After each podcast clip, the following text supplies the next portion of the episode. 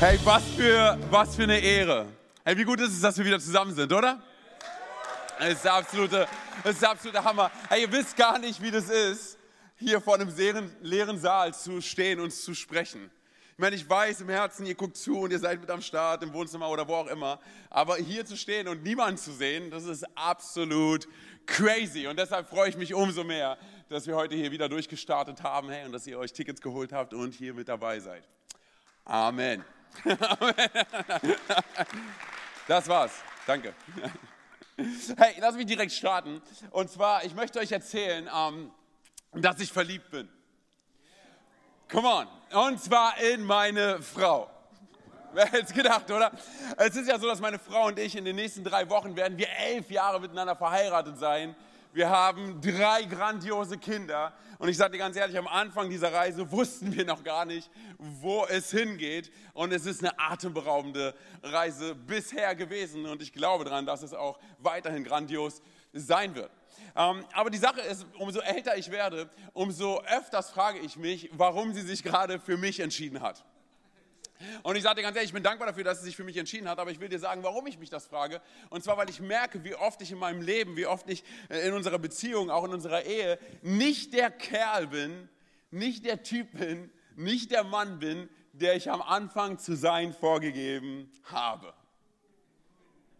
Und lass mich dir erklären, was ich damit meine. Und zwar, als ich meine Frau kennengelernt habe, Ähm, habe ich so ein paar Punkte, beziehungsweise in dem, wie wir miteinander unterwegs gewesen sind, habe ich ein paar Punkte kennengelernt, ähm, wo ich dachte, ah, das ist nicht ganz mein Ding. Okay, sie mochte Dinge, sie liebte Dinge, die ich nicht wirklich gemocht habe. Aber was habe ich getan? Und zwar, ich habe so getan, als würde ich die Dinge mögen, die sie mag, weil ich sie mochte und ich wollte, dass sie mich auch mag. Könnt ihr mir folgen? Wisst ihr, was ich meine? Hat es schon mal irgendjemand gemacht? Hm, vom Wegen, ey, dann. Zwei Leute so. Ja, ich sag, wie es ist. So, ne? Also, meine Frau und ich, wie gesagt, wir haben uns kennengelernt. Und, und äh, das, was ich zum Beispiel halt rausgefunden habe bei uns beiden, sie mochte es zum Beispiel regelmäßig mittags einen Salat zu essen. Nur Salat. Das heißt, wir waren den ganzen Tag miteinander unterwegs und hatten den Tag geplant und so weiter. Und dann kam so die Mittagszeit und dann verging vielleicht ein, zwei Stunden. Dann fragte ich irgendwann mal, hey, was wollen wir eigentlich zum Mittag essen? Und sie sagte, ja, hast du Bock auf einen Salat? Und ich dachte, da kommt noch was, aber da kam nichts weiter. Und ich sagte, klar, ich liebe Salat. Und du musst dir vorstellen, damals war der einzige Salat, den ich gegessen habe, der Brokkoli auf der eingefrorenen Pizza. Sonst habe ich Salat eher gemieden. Darüber hinaus, sie mochte es, und äh, sie mag es auch immer noch, aber sie mochte es, ähm, spazieren zu gehen. Okay, und äh, nicht nur einfach spazieren gehen, du musst dir vorstellen, sie wohnte in der Nähe von, von so einem äh, Waldstück.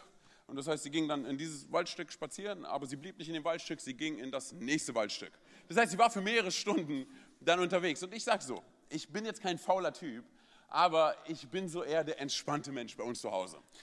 Mein Sohn sollte, als er so vier Jahre alt war, im, im Kindergarten ein Bild von zu Hause malen. Und er hat unser Zuhause gemalt und hat äh, drei Personen gemalt, die draußen vor dem Haus stehen und eine Person als Strichmännchen, die auf einer Couch liegt. Und dann kam er damit zu mir und sagte, Papa, das bist du. Und ich war so, ehrlich, hey, wegen einmal auf der Couch sitzen? Hast du das rumgezeigt? Nein, aber so, also, wie gesagt, ich bin eher der, der entspannte Typ. Das heißt, wenn meine Frau mich gefragt hat, hey, ähm, also damals, wie gesagt, noch gedatet, kennengelernt, wenn ich gefragt hat, hey, magst du es mit mir spazieren zu gehen, mit dem Hund rauszugehen? Da wussten der Hund und ich, okay, es wird wahrscheinlich eine Vier-Stunden-Reise. Aber ich sagte, klar, ich liebe es. Come on, lass uns spazieren gehen. Und weil ich wusste, dass sie mag, spazieren zu gehen mag, ähm, habe ich dann bei unserer Verlobung eine Sightseeing-Tour geplant. Und am Ende des Tages habe ich sie gefragt, ob sie meine Frau werden will. Offensichtlich hat sie ja gesagt. Und ähm, ich muss zu meiner Schande gestehen, dass seitdem Spazierengehen für mich keine Relevanz mehr hat. Und das ist das Problem mit uns Männern. Wir bekommen, was wir wollen und wir hören auf, romantisch zu sein. Kein Amen, ich wusste es. Aber die Sache... Es ist, ich sag, wie es ist. Es ist, wie es ist. So, als, als, als ich jetzt angefangen habe, diese Predigt zu schreiben, habe ich meine Frau angerufen und habe ihr erzählt, wo ich hin möchte und was für Gedanken ich teilen möchte. Und ich habe ihr das alles erzählt. Und ich habe sie gefragt, hey, sag mal, Schatz, wie sieht es aus? So, gibt es Dinge, die ich getan habe am Anfang in unserer Beziehung, um romantisch zu sein oder wo ich romantisch rüberkam, die ich heute nicht mehr tue?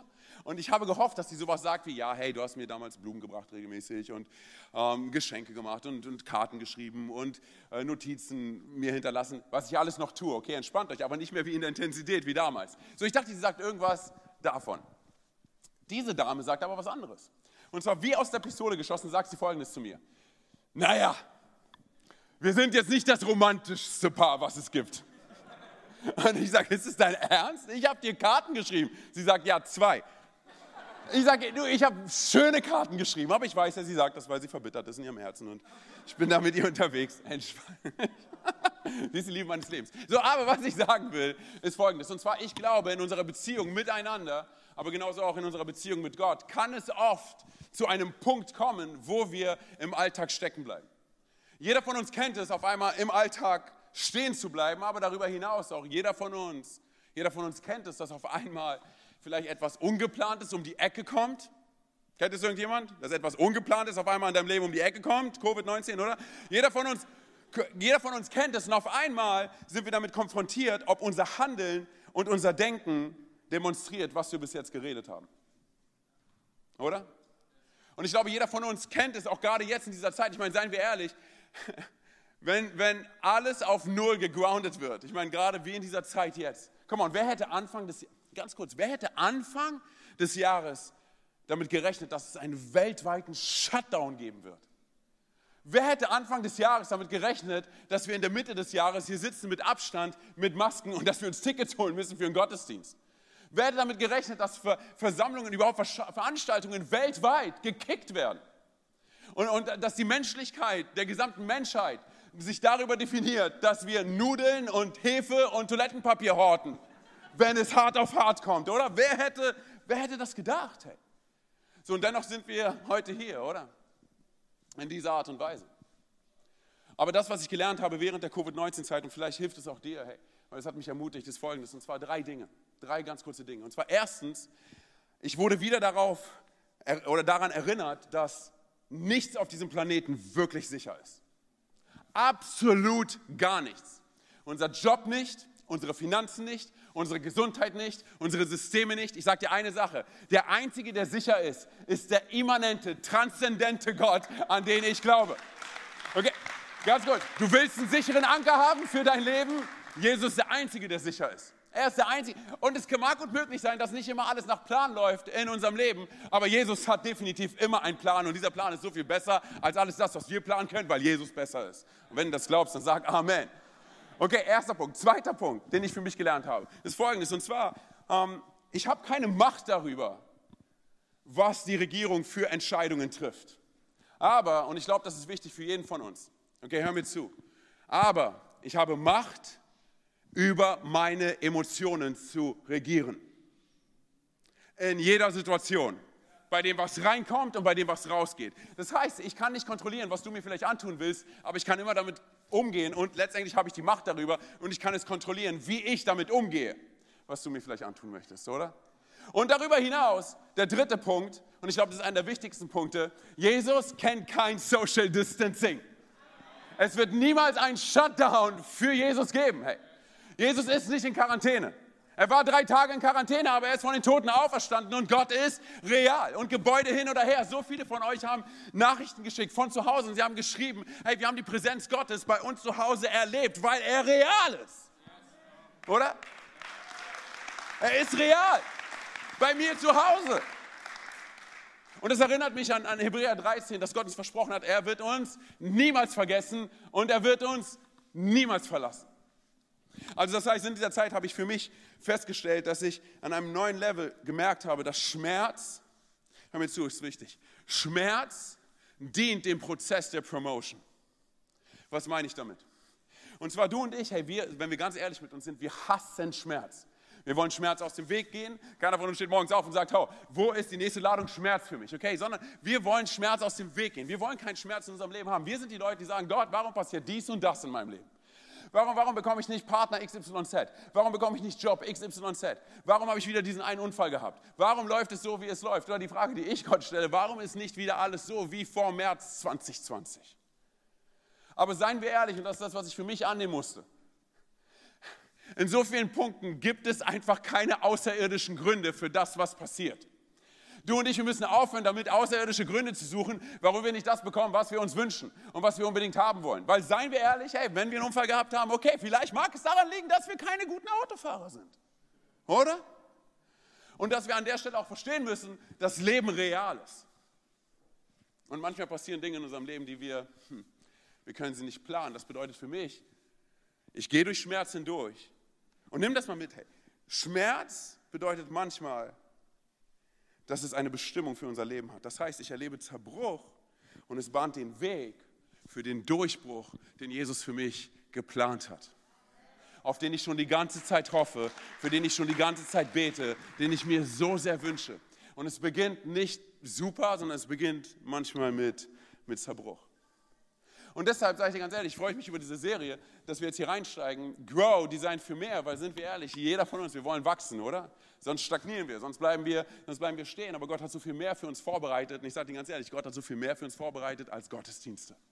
Okay, da ist so viel mehr, was er mit unserem Leben vorhat. Und wir müssen an einen Punkt kommen, wo wir sagen, Gott, ich will dieses Mehr für mein Leben annehmen.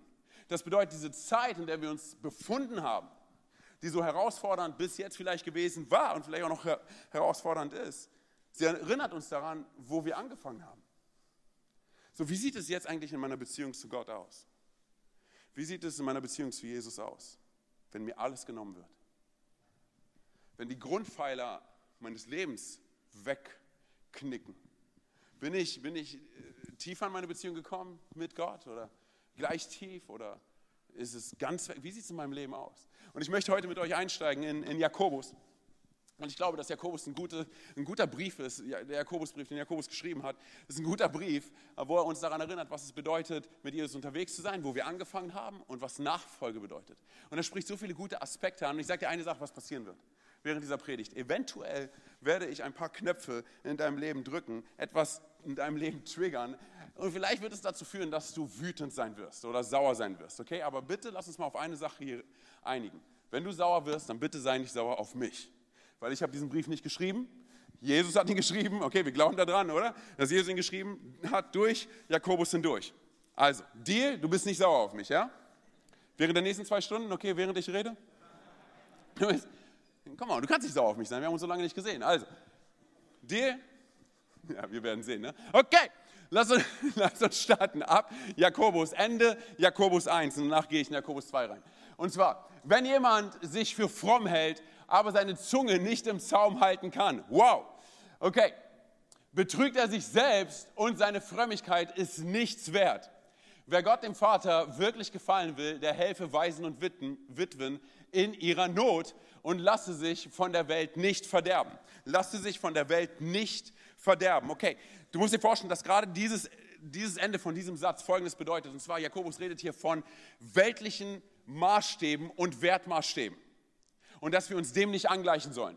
Und hierbei, bitte versteh das, hierbei geht es nicht um Äußerlichkeiten. Oh, die Welt trägt das, oh, die in der Church sollten das nicht tragen. Okay, hier geht es nicht, hier geht's nicht um Äußerlichkeiten. Hier geht es um Kultur. Hier geht es um Werte, die in uns gegründet sind. Und du musst dir Folgendes vorstellen. Ähm, wenn wir uns, wenn wir diesen Vers lesen, du musst dir Folgendes vorstellen. Und zwar, dass damals, als, die, als dieser Jakobusbrief geschrieben worden ist, dass es damals keine Kapitel und Verse gegeben hat. Diese Kapitel und Verse wurden hinzugefügt, damit du und ich, wenn wir das lesen, den Kontext verstehen von dem, was wir jetzt lesen. Das heißt, der Kontext von dem, was wir jetzt gleich lesen werden, in Kapitel zwei ist folgendes. Und zwar, es geht um Menschen, die mit Jesus gestartet sind, mit Jesus unterwegs gewesen sind und auf einmal ließen sie zu, dass die Wertmaßstäbe Gottes korrumpiert wurden in ihrem eigenen Leben. Okay, darum geht's. Das ist, das ist der Standard, wo wir anfangen. Cool? Come on, wir haben uns so lange nicht gesehen. Cool? Amen. Okay. Also, ist ja so wie vor drei Monaten. Okay, ihr Lieben, ich mache Spaß. Ihr Lieben, haltet den Glauben an Jesus Christus, den Herrn der Herrlichkeit, frei von Rang und Ansehen der Person. Nehmen wir zum Beispiel an, in eure Gottesdienste kommen ein teuer gekleideter Mann mit kostbarem Schmuck und ein armer Mann in schäbiger Kleidung. Und ihr würdet dem Reichen besondere Aufmerksamkeit schenken und ihm einen guten Platz anbieten, zu dem Armen aber sagen, du kannst stehen bleiben oder dich da drüben auf den Boden setzen. Zeigt diese unterschiedliche Behandlung nicht, dass ihr euch von falschen Motiven leiten lasst? Hört mir zu, meine Lieben. Hat Gott nicht gerade die erwählt, die in den Augen dieser Welt arm sind, im Glauben reich zu sein? Sie werden das Reich Gottes erben, das er denen versprochen hat, die ihn lieben. Okay, ganz kurz. Wenn wir jetzt hier reinspringen, musst du dir vor Augen halten, dass diese Zeilen von Jakobus geschrieben worden sind, weil er uns daran erinnern möchte, wo wir gestartet sind. Wie haben wir angefangen?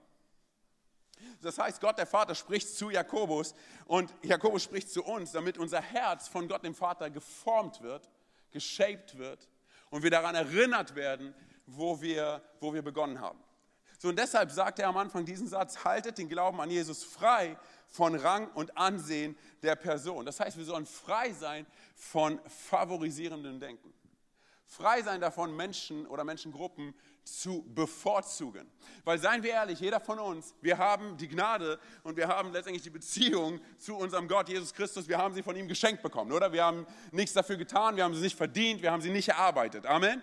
Jeder von uns, hey, wenn du mit Jesus unterwegs bist, dann sagst du, okay, Jesus ist mein Gott und mein König und mein Heiler und mein Versorger und er ist der Friedefürst in meinem Leben, oder?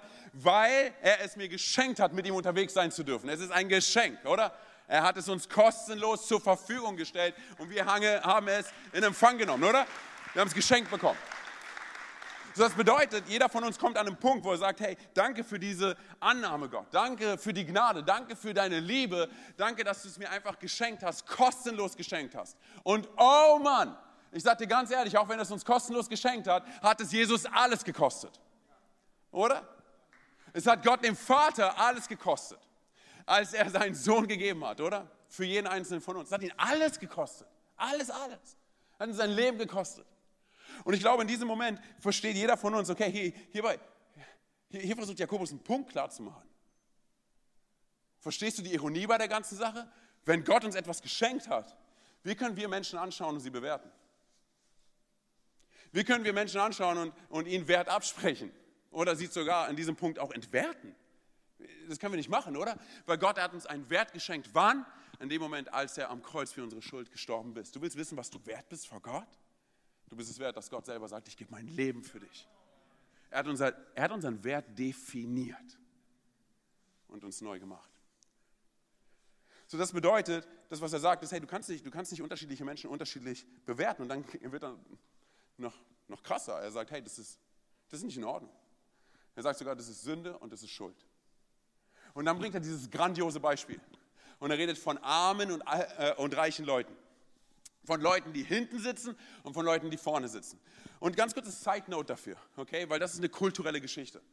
Und so, du musst dir vorstellen, in der damaligen Zeit war es so, nicht nur in der Church, sondern auch außerhalb in Versammlungen, war es so, dass Menschen, die ein bestimmtes Ansehen genossen haben, weil sie reich gewesen sind, sie durften vorne sitzen und Menschen, die arm waren, sie mussten irgendwo hinten sitzen oder auf dem Boden sitzen. So, und, und genau davon spricht Jakobus hier. Und du musst dir vorstellen, in der damaligen Zeit war es so kulturell bedingt. Ich meine, ihr kennt auch die, die Geschichte, dass, dass Paulus sagt, hey, die Frau rede nicht in der Church. So, das hat damit zu tun, dass Frauen, ihr müsst euch vorstellen, in der damaligen Zeit, sie saßen auf der einen Seite und Männer saßen auf der anderen Seite. Und weil es so eine gesellschaftliche Prägung war, war es so, dass Frauen, sie hatten äh, nicht den gleichen Bildungsgrad wie Männer. Das heißt, Folgendes ist in Versammlungen passiert damals. Frauen sind aufgestanden und haben rübergeschrien zu ihren Männern und sagten, was hat er gesagt? Ich habe das nicht verstanden. Während der Veranstaltung. Das heißt, die Veranstaltung wurde, wurde gestört. Das heißt, hierbei, hört mir gut zu, weil das ist wichtig, hierbei geht es um eine hochgradig kontextuelle Geschichte. Nicht um die Wertigkeit, wie Gott Mann und Frau sieht.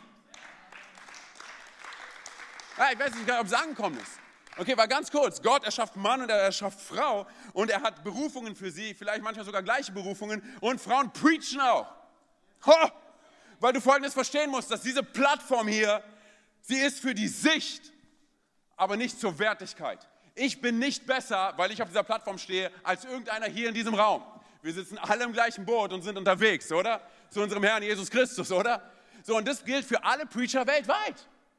Es gibt nicht einen, der besser ist als der andere. Okay, ganz kurz Side-Note dafür, okay? So, also, Jakobus, Jakobus spricht von Folgendem. Und zwar, er spricht von reichen Leuten und von armen Leuten. Und dann spricht er davon, oder wenn er das erwähnt, musst du dir vorstellen, dass es Menschen gegeben hat, und darum geht es letztendlich, dass es Menschen gegeben hat, die in diesen Veranstaltungen, in diesen Versammlungen Menschen identifiziert haben, die aufgrund ihrer Kleidung Ansehen genossen haben und reich waren. So, das waren Influencer, okay? Einflussreiche Leute. Und was haben sie gemacht? Sie sind zu ihnen gegangen und haben versucht, irgendwie Freundschaft mit ihnen zu bauen. Warum? Weil sie etwas erwartet haben von ihnen. Oh, es könnte ja sein, dass diese Leute etwas für mich tun können. Und dann haben sie die Leute an ACTA gelegt, die nichts für einen tun können, weil sie arm sind. Und Jakobus sagt, das ist nicht in Ordnung. Das ist nicht okay. Und ich sage dir eine Sache, es ist damals passiert und genauso passiert es heute. Und genauso ist es auch heute nicht okay. In unserer Kultur, in unserer Gesellschaft, deshalb redet er ja auch davon, hey, das sind, das sind die Wertmaßstäbe der Welt. Okay, da, da giltst du etwas, wenn du dies und das tust oder wenn du dies und das hast. So, und, und, und Jakobus sagt, hey, das, das funktioniert nicht. Aber es passiert auch heute noch und es passiert sogar in der Church. Und wenn du ganz ehrlich mit dir selber bist, jeder von uns, wenn wir vor Gott ehrlich sind, sogar wir tun das in unserem Alltag. Wie oft, oder? Wie oft haben wir Menschen bevorzugt aufgrund dessen, weil sie eventuell etwas für uns tun könnten? Emotional, spirituell, finanziell, durch, durch Vitamin B könnten sie eventuell etwas für, für einen tun. Und deshalb spricht Jakobus hier von Folgendem. Er sagt, hört zu, kümmert euch um Witwen und Waisen. Kümmert euch um Witwen und Waisen. Weißt du warum? Aus zweierlei Gründen. Erstens, Witwen und Waisen können nichts für uns tun. Sie können uns nichts geben, oder? Wir können nichts von ihnen erwarten. Aber zweitens, das ist noch der viel wichtigere Grund, Gott selber hat exakt das Gleiche für dich und für mich getan. Weil, seien wir ehrlich, was kannst du und ich schon Gott anbieten? Ganz kurz fürs Protokoll. Du und ich, wir können Gott gar nichts anbieten, was er brauchen würde, oder? Und er hat genau das Gleiche getan. Er ist auf diesen Planeten gekommen und er ist Mensch geworden, oder? Für jeden Einzelnen von uns. Und warum tut er das? Aus Liebe. Und ich sage dir ganz ehrlich, hey, das, was wir verstehen müssen, ist Folgendes. Und zwar, du und ich, wir wurden dafür designt und kreiert, einen Unterschied auf diesem Planeten zu machen, weil dieser Planet so zerbrochen und so gebrochen ist. Und dieser Unterschied beginnt nicht erst beim Nächsten. Und du sagst, ja, der, der, der kann das machen. Nein, nein, es beginnt bei uns selber. Ich, es fängt bei mir an. Und das ist der Punkt, an dem ich mich frage, genau die gleiche Frage stelle, wenn's, wie wenn es um meine Frau geht. Wie kann dieser Gott sich überhaupt für mich entscheiden? Wie kann es sein? Wie kann es sein, dass er mich... Ich meine, ganz kurz, um das große Bild zu zeichnen. Wie kann es sein, dass er mich liebt? Wie kann es sein, dass er möchte, dass ich so handle wie er? Dass ich so aussehe wie er? Und dass ich Menschen so liebe, wie er es tut, ohne etwas zurückzuerwarten. Wie kann, wie kann es sein? Und dann komme ich auf Johannes drei, Vers sechzehn. So sehr hat Gott die Welt geliebt. Es muss Liebe sein. So sehr hat Gott die Welt geliebt, dass er seinen eingeborenen Sohn gegeben hat, damit jeder, damit jeder, damit jeder, komm mal und sag es laut und proud, damit jeder, der an ihn glaubt, errettet wird und nicht verloren geht. Wie verrückt ist das? Das sind die Werte, das ist der Kodex, der Wertekodex, den wir als Familie haben müssen, wir als Church haben müssen. Und ich sage dir ganz ehrlich, auch an dieser Stelle müssen wir Folgendes verstehen. Und zwar, ähm, ich merke, an welchen Punkten meines Lebens, wenn ich auf meine Familie schaue oder wenn ich auf meine Kinder schaue, wie destruktiv es wäre, wie herausfordernd es wäre, wie toxisch es wäre, wenn ich meine Kinder unterschiedlich bevorzugen würde, weil der eine etwas für mich tun kann und der andere nicht. Und jedes Elternteil hier in diesem Raum würde mir beistimmen, oder? Das funktioniert nicht, es ist lächerlich, oder? Meine Kinder unterschiedlich zu behandeln? Come on, das funktioniert nicht. Und deshalb sagt Gott, hey, meine Werte sind anders. Und deshalb erinnert uns Jakobus daran, wo wir angefangen haben und, und in welche Richtung es geht. Was Gott alles noch mit, mit unserem Leben vorhat und wo er bei uns, bei uns persönlich beginnen möchte, nicht, nicht erst bei jemand anderem. So, ich glaube, was, was, was auch wichtig ist für uns zu verstehen, für jeden Einzelnen von uns, ist Folgendes. Wir können schnell an einen Punkt kommen in unserem persönlichen Leben, wo wir sagen, weißt du was, hey, dieses Thema, Antonio, das ist nichts für mich. Das ist etwas für jemand anderen. Kennst du das? Ist das schon mal passiert? Schon mal sowas gedacht? Nein? Ich habe das schon so oft gedacht. Ich saß in der Predigt und dachte, oh ey, diese Predigt ist etwas für jemanden. Das ist nichts für mich. Das ist, hier was, das ist was für den da. Ich schicke ihm die Message. Und weißt du, was ich dann gemerkt habe? Und zwar, dass diese Message zutiefst etwas ist für mich. In allererster Linie für mich. Weil wenn wir von göttlichen Werten reden, beginnen sie nicht erst nächste Woche. Und sie gelten auch nicht nur an einem Sonntag, sondern sie gelten von Montag bis Samstag in unserem persönlichen Leben. wenn wir davon reden, dass, dass das unsere D N A ist als Church, als Familie. Und ich will uns ermutigen, dass wir Familie sind und Menschen annehmen, egal wo sie herkommen, egal was für eine Herkunft sie haben, egal was alles in ihrem Leben passiert ist. Dass wir sie annehmen und dass wir sie lieben. Dann beginnt das nicht erst nächste Woche. Und es beginnt bei mir. Ich kann nicht jemand anderem sagen, sei du Familie. Es beginnt bei mir. Okay? So dann, sage ich dir ganz ehrlich, wenn, wenn wir an so eine Punkte kommen, wo wir sagen, hey, das ist etwas für jemand anderen, dann haben wir echt ein Problem. Ey. Ich meine, ganz kurz, wollen wir über Rassismus reden? Nein, nein, natürlich, das ist nicht mein Thema. Denn ganz kurz, wenn wir so denken, dann ist es erst recht unser Thema. Weil so wenige von uns wissen, was es bedeutet, in einem Land als Minderheit zu leben. So wenige von uns wissen, was es bedeutet, über Generationen verfolgt zu werden, abgelehnt zu werden, unterdrückt zu werden, Sklaverei zu erleben, oder? Holocaust zu erleben. So wenige von uns. Und deshalb sage ich dir ganz ehrlich, es ist viel wichtiger, zuzuhören und zu lernen, als immer zu sagen, ich weiß alles besser.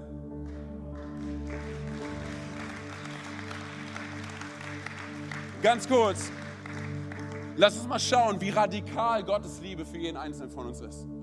Ich meine, ganz kurz, stell dir mal vor, du läufst durch deine Wohnung und du, du findest einen Staubknäuel, okay? Und du siehst diesen Staubknäuel und sagst, oh Mann, ich entwickle so eine Liebe für diesen Staubknäuel. Und für die kleinen Staubmilben da drin. Oh Gott, ich muss diese Staubmilben da drin irgendwie erreichen. Oh Gott, was kann ich tun? Und Gott sagt, okay, du willst die Staubmilben erreichen? Diese null Komma eins bis null Komma fünf Millimeter großen Tiere? Spinnenartig, du willst sie erreichen? Okay, da musst du selber eine Staubmilbe werden. Warte mal ganz kurz, wie? Ich muss ein, was haben die für eine Lebenserwartung? Gott sagt, hey, wenn, wenn, du eine Staubmilbe, wenn du die Staubmilben retten willst, dann musst du selber zu einer Staubmilbe werden. Und nicht nur das, du bleibst auch eine Staubmilbe. Ganz kurz, dieses Bild zeichnet nur ansatzweise die Realität dessen, was Jesus für uns getan hat. Er hat uns Menschen gesehen und er hat eine Liebe für uns.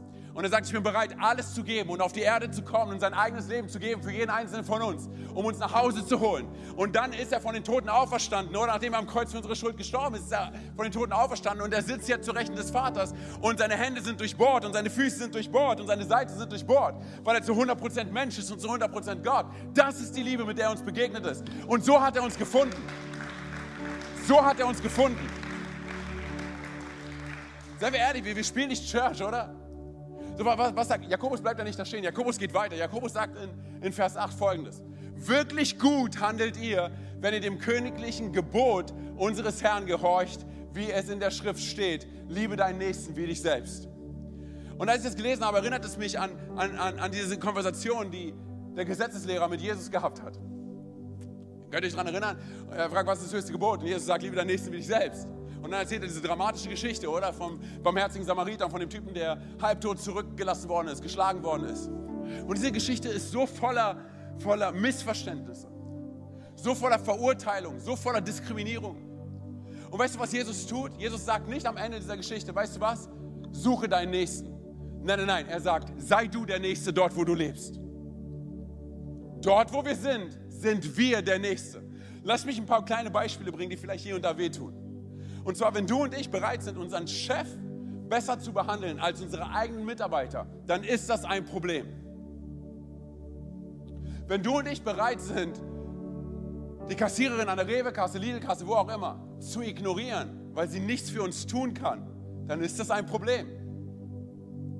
Wenn wir, wenn wir an die Kasse rangehen und so denken, man, warum bist du nicht schneller? Gib's nicht auf und schnell, gib mal jetzt ein bisschen Gas. Ach übrigens, wenn du willst, kannst du auch in die Move Church kommen. Tu das nicht. Erzähl den Leuten nicht, dass du in die Move Church bist, wenn du sie so behandelst, okay? Ganz kurz, wenn du im Restaurant den Kellner kein gutes Trinkgeld gibst, dann lad sie nicht ein in die Move Church, weil die Leute, die in die Move Church gehen, die geben gutes Trinkgeld, okay? Na, aber das ist es, oder? Es ist ein Problem, oder? Wenn wir Menschen unterschiedlich behandeln, weil der eine etwas für mich tun kann und der andere nicht. Und das, was ich verstehen muss für mich, ist Folgendes, und zwar, das ist, das ist die goldene Regel, oder? Liebe deinen Nächsten wie dich selbst. Das ist göttliche und königliche D N A. Das ist, was Gott in uns hineingelegt hat. Und er erinnert uns daran. Und ich sage dir ganz ehrlich, du und ich, wir sind, wir, ich ermutige uns, lass uns als Church Familie sein. Das, weil sonst sind wir eine Ansammlung von Menschen, die sonntags hier nur zusammenkommen. Lass uns, lass uns Familie sein und an der Stelle uns gegenseitig daran erinnern. Egal, auch ob wir, es kann gut möglich sein, dass wir theologisch unterschiedliche Meinungen haben. Aber am Ende des Tages können wir uns stehen lassen, wie es in einer Familie ist. Wir sind weiter miteinander unterwegs. Weil wir wissen, gemeinsam sind wir besser. Es kann sein, dass wir uns die letzten drei Monate nicht gesehen haben, aber wir wussten, im Herzen sind wir miteinander verbunden. Oder?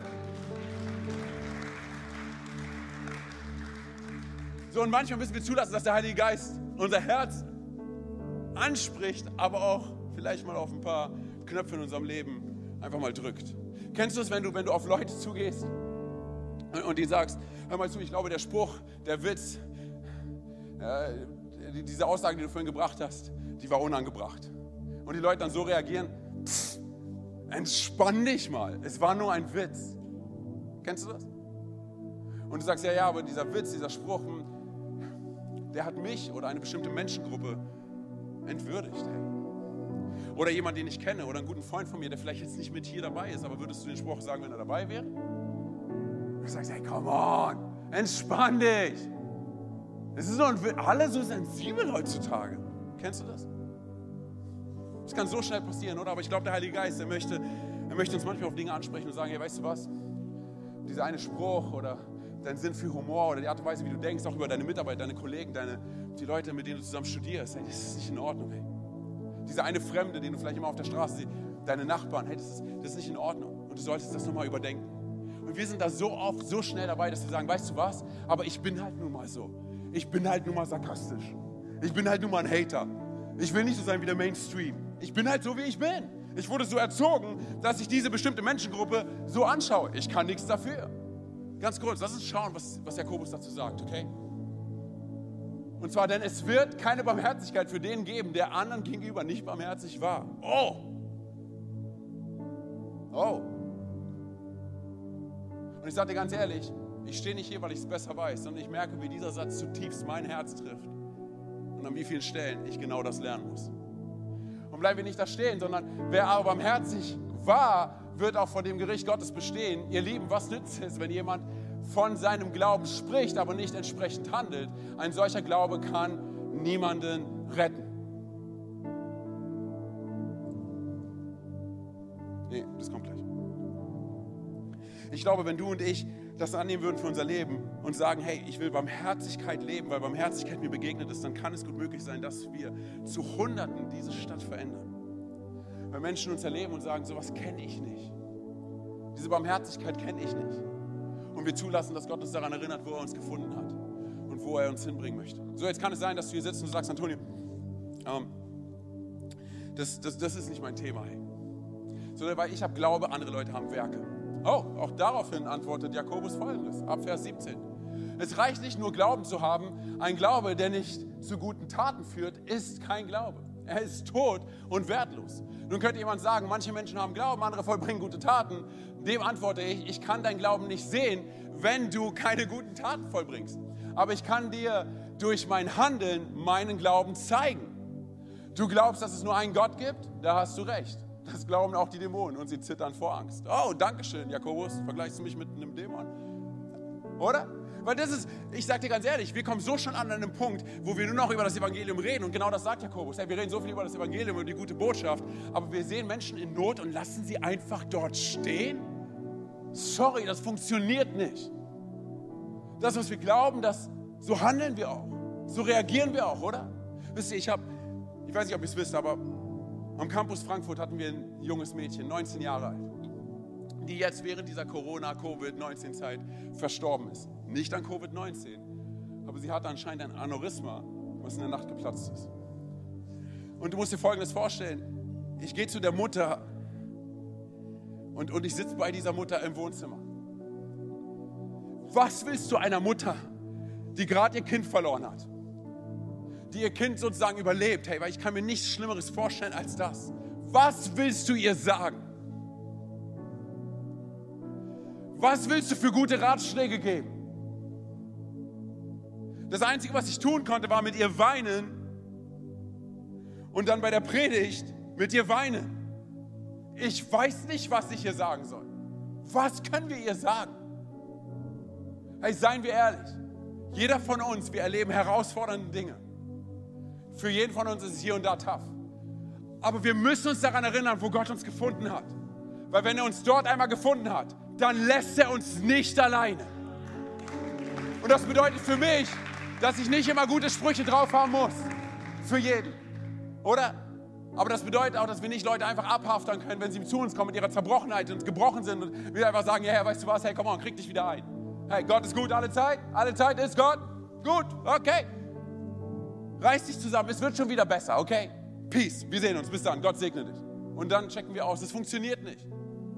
Hey, Gott hat uns versprochen, dass er bei uns ist, aber er will bei Menschen sein, um uns herum, durch uns. Und ich glaube, das ist wichtig für uns, dass wir an der Stelle verstehen, dass der, dass der beste Weg, um Menschen um uns herum so zu sehen, wie Gott sie sieht, uns daran zu erinnern, wo Gott uns gefunden hat und wo er uns hinbringen möchte. Und wir, wir, und wir, wir fangen nicht dort an, wo wir vor drei Monaten aufgehört haben. Weil wenn wir dort anfangen, wo wir vor drei Monaten aufgehört haben, wisst ihr, was dann passiert? Dann kommen wir hierher, wir hören gute Predigten, wir schreiben mit, wir haben guten Worship, danach gehen wir nach Hause, aber wir leben nicht die Transformation, die Gott in unserem Leben gemacht hat. Wir sind so oft so voller Theologie und so wenig Barmherzigkeit ist in unserem Herzen, oder?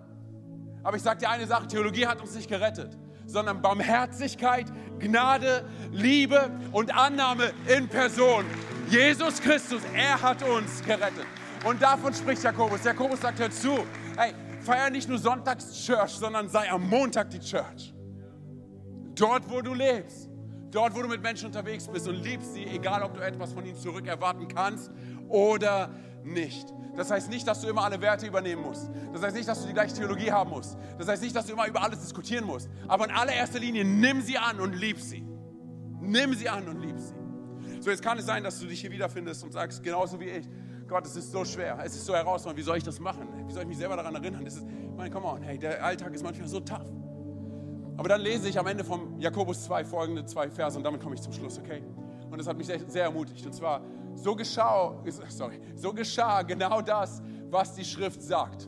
Abraham glaubte Gott und Gott erklärte ihn für gerecht. Er wurde sogar Freund Gottes genannt. Sag mal ganz kurz, Freund Gottes. Auch die Prostituierte Rahab wurde durch ihr Handeln vor Gott gerecht gesprochen, als sie die Kundschafter versteckte und sie auf einem anderen Weg in Sicherheit brachte. Ich weiß nicht, ob du dich daran erinnerst, aber ich habe vor ein paar Wochen über Abraham gesprochen, ähm, die Predigt hieß The New Normal, und ich habe davon geredet, wie viele Herausforderungen er in seinem Leben gehabt hat, wie viele falsche Entscheidungen er getroffen hat, aber darüber hinaus auch, wie lange er gezweifelt hat, über zwanzig Jahre. So, jetzt lesen wir hier, dass dieser Typ aufgrund seines Glaubens für gerecht gesprochen worden ist. Was? Dieser Typ, der so lange gezweifelt hat? Und dann lesen wir von Rahab. Rahab ist eine Ausländerin, aber nicht nur das, sondern darf man das sagen, sie ist eine Prostituierte, sie verkauft ihren Körper für Geld. Und sie wurde für gerecht erklärt, wofür? Weil sie gehandelt hat, oder? Sie hat die Botschafter von Josua versteckt. Und zu diesem Zeitpunkt hat sie noch nicht gesagt, ich glaube an den Gott, an den ihr auch glaubt. Das kam erst später. So, das heißt, wir haben hier jemanden, der geglaubt hat, und wir haben jemanden, der gehandelt hat. Und wir merken, dass diese beiden Dinge zusammengehören. Aber beide waren auf einer Reise. Sie waren nicht von vornherein so wie Gott sie haben wollte, sondern Gott nahm sie mit auf eine Reise. Und das gibt mir Hoffnung, weil ich weiß, dass ich auf einer Reise bin. Und ich habe noch vielleicht noch eine richtig lange Reise vor mir. Oder wie jeder von uns. Aber das, was ich verstehe, ist Folgendes. Und zwar, dass Gott Abraham angeschaut hat und gesagt hat, Abraham, dich will ich haben und dich will ich gebrauchen. Und Rahab angeschaut hat und gesagt hat, Rahab, dich will ich gebrauchen. Du sollst Teil meiner Geschichte werden. Aber nicht nur das. Sie sollte sogar Teil von Jesu Stammbaum werden. Come on, oder? Wie cool ist das, oder? Zu wissen, dass Gott, egal wo wir gerade stehen, egal wie herausfordernd es ist, egal wo wir nicht wissen, hey, bin ich richtig oder nicht, dass Gott sagt, ich lasse dich nicht alleine. Und das schenkt mir Mut und das schenkt mir Hoffnung, weil ich weiß, er hat mich niemals vergessen. Und es kann sein, dass ich noch nicht da bin, wo ich sein soll, aber wie gut ist es, dass ich nicht mehr da bin, wo ich war, oder? Und dass Gott mich da rausgeholt hat, hey. Und ich will dich ermutigen, einfach an dieser Stelle, hey, zu sagen, Gott, du siehst, wie es um mein Herz aussieht. Du siehst, wie oft ich nicht barmherzig bin, aber Gott, ich will, ich will mich von dir gebrauchen lassen. Weil ich glaube, wenn du und ich zulassen, dass wir die Barmherzigkeit Gottes in unserem Herzen erleben und anfangen, diese zu leben, für andere sichtbar zu leben, dass wir Leuchttürme der Barmherzigkeit werden in dieser Stadt. Und dass Leute uns kennenlernen und sagen, meinst du das ernst? Bist du wirklich so? Oder tust du, wie ist es? Und Leute dann vielleicht hierher kommen und sagen, hey, das hätte ich nicht erwartet. Dass Gott so real ist und das nur, weil du und ich Menschen in Barmherzigkeit begegnet sind. Es beginnt immer mit dir und mit mir. Gott hat uns für mehr erschaffen, für mehr designt als Gottesdienste. Okay, ich komme jetzt zum Schluss, hey, und jetzt wirklich. Lass uns ganz kurz unsere Augen schließen, da wo wir gerade sitzen, hey, auch für die Leute zu Hause, hey, wenn du möchtest. Und vielleicht bist du heute hier und du sagst, hey, ich, ich, ich kenne diesen Gott gar nicht, von dem du gerade erzählst. Aber es hat mich berührt, weil ich merke, da gibt es einen Gott der zweiten Chance, der sich für mich interessiert. Und du sagst, du möchtest ihn kennenlernen. Dann will ich dir gleich die Möglichkeit dafür geben. Während all die Augen geschlossen halten und keiner nach links und rechts schaut. Einfach als Punkt der Konzentration, der Privatsphäre. Wenn du sagst, du möchtest diesen Gott der zweiten Chance kennenlernen. Ich werde gleich von drei auf eins runterzählen. Und wenn ich bei eins bin und du sagst, ich möchte ihn kennenlernen, dann heb ganz kurz deine Hand, damit ich weiß, für wen ich beten kann. Genauso auch du zu Hause. Du kannst, wenn du willst, deine Hand auf dein Herz legen. Einfach als Zeichen Gottes. Ich, ich sehe dich nicht, aber Gott sieht dich, okay? Also während all die Augen geschlossen halten, keiner nach links und rechts schaut. Drei. Gott liebt dich so sehr. Zwei. Er ist dir näher, als du denkst. Eins. Er hat einen atemberaubenden Plan für dein Leben. Heb ganz kurz deine Hand da, wo du sitzt.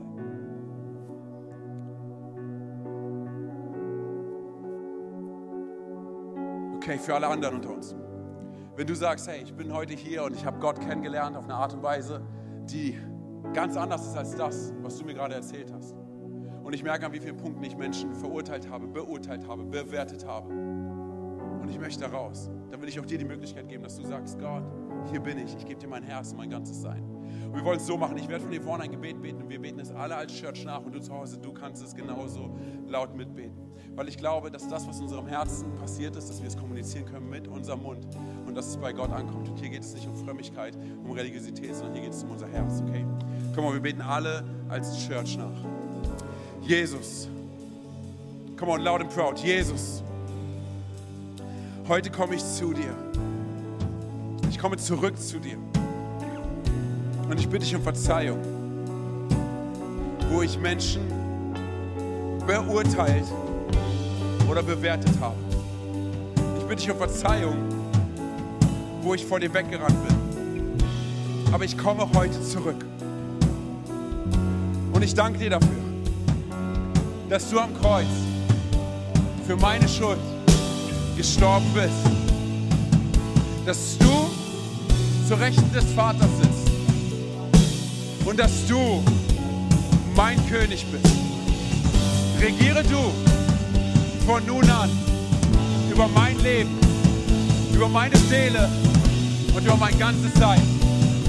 Und die ganze Church sagt Amen, Amen, Amen.